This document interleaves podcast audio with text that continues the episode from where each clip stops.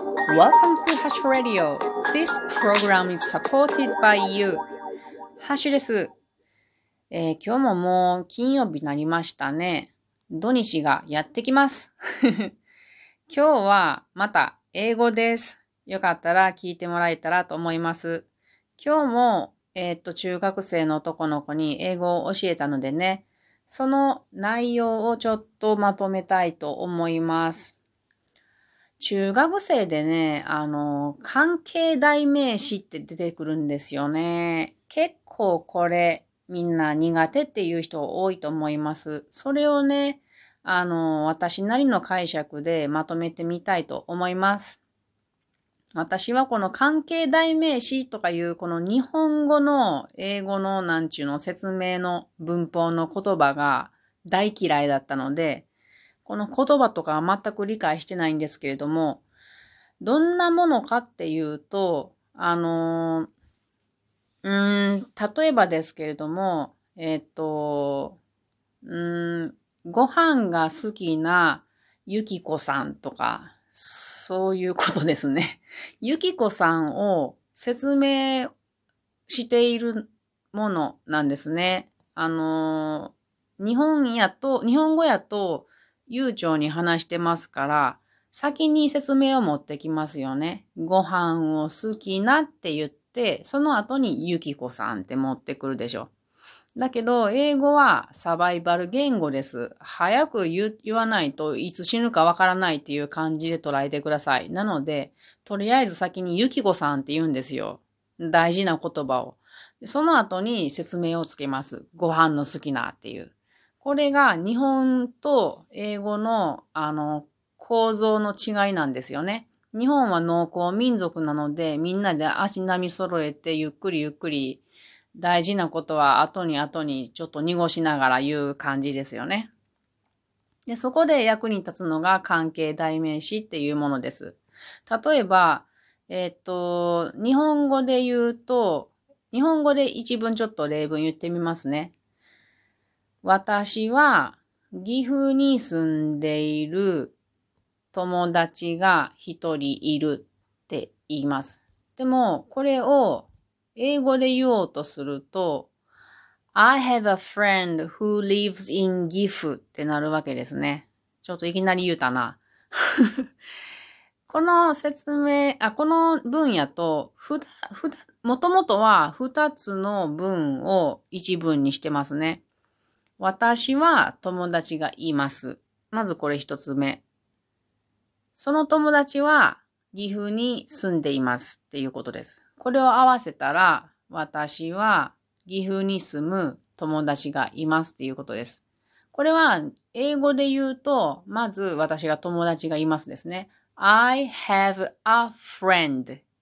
で、次に、その友達、その人は岐阜に住んでいます英語にすると、まあ、彼としよう。He lives in 岐阜ってなりますね。I have a friend. He lives in 岐阜。これをくっつけるときにですね、人の場合は、who, who の who, 誰っていう意味ですね。これを使って、これを接着剤として、二つの文をつなげます。どんな風かっていうと、I have a friend who lives in 岐阜ってなります。なので、この a friend を説明するために、これは人だから、who、どんな人かっていうのを接着剤をつけて、その後に説明の lives in 岐阜っていうのをつけてます。これが、えっと、who を使ったうんと関係代名詞の一つの例文ですね。例えば、私のことを説明する文をもう一つ作ってみると、ハッシュは、ポッドキャスターです。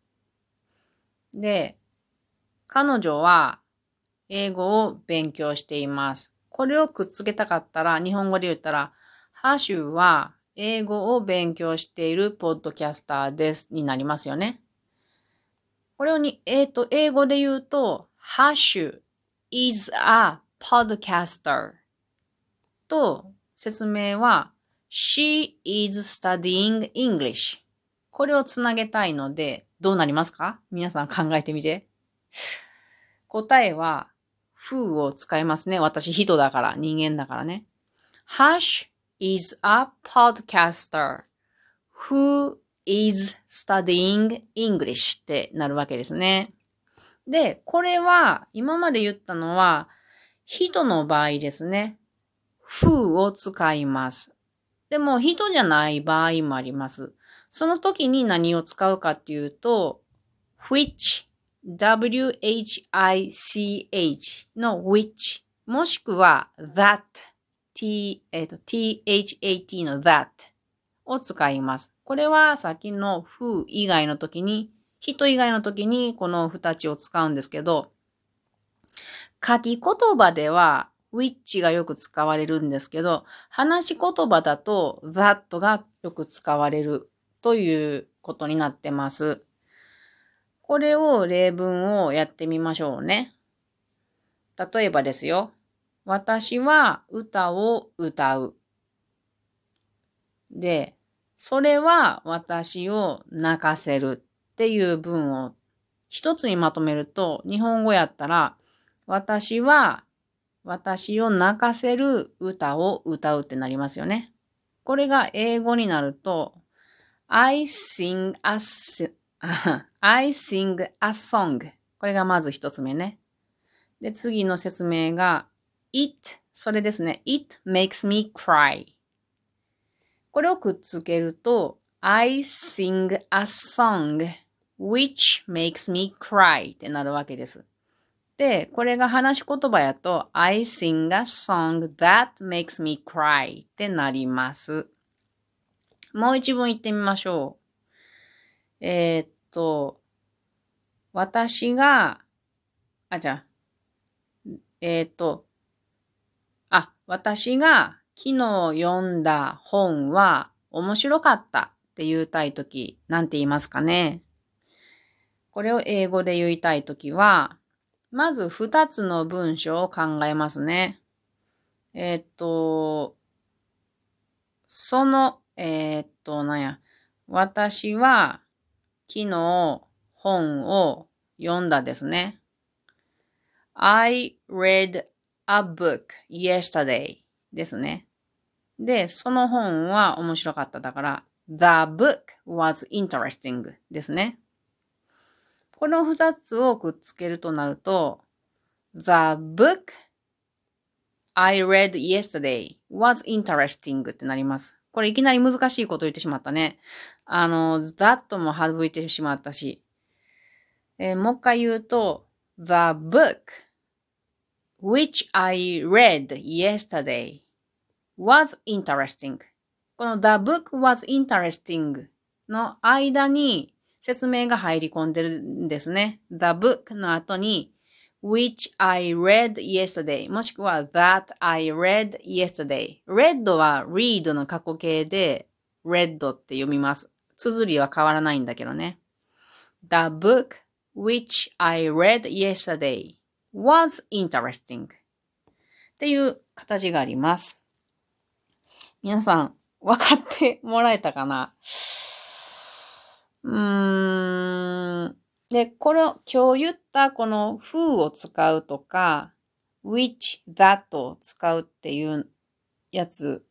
この今日やった内容っていうのは、この関係代名詞の中でもですね、その説明したい名詞、人の名前とかものとかが主語の場合なので、えっ、ー、と、主格っていう種類になってきます。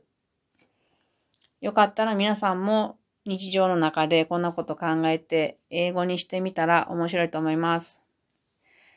では、英語はここまでにしておいて、えっ、ー、と、ちょっと雑談をしますね。えっとね、私はこのポッドキャストをラジオトークというアプリで、えー、収録しております。で、ラジオトーク内でですね、だいたい1ヶ月前ぐらいからだと思うんですけれども、あの、ライブ配信、ライブ配信っていうのが始まりました。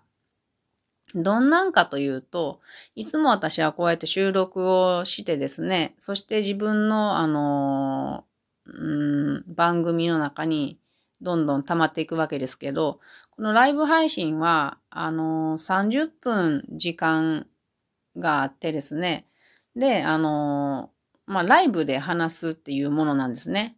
で、実は2回ほどライブ配信をしたことがあります。聞いていただいた方がいらっしゃるからちょっとわかんないですけれど、何のあの、告知もなしに突然ライブ配信をしてみました。で、どんな 内容かっていうと、ただ単に栗のね、栗を拾って、栗ご飯を作るために、栗の皮を剥いているっていう、あの、音、音と、あとコメントをもらったりしたら、その栗のご飯むい向いてる、うん、栗のご飯作ってるとこの、皮むいてるところのつながりからなんかいろいろコメントをもらったりして話をするっていうのをしてたんですけど、まあ、すごく楽しかったですね。普段から、あの、私、よく分かったんですけれど、新しい人と話すとか、新しいことをするとかがすごく好きなんですね。なので、そのライブ配信っていうのは、私の全く知らない方たちがコメントをくださるわけです。で、すごく楽しかったです。また、あの、フラットライブ配信したりすると思うので、あの、もしたまたま見かけた方は、あの、どうぞ聞いてみてもらえたら嬉しいです。それでは皆さん、良い週末を。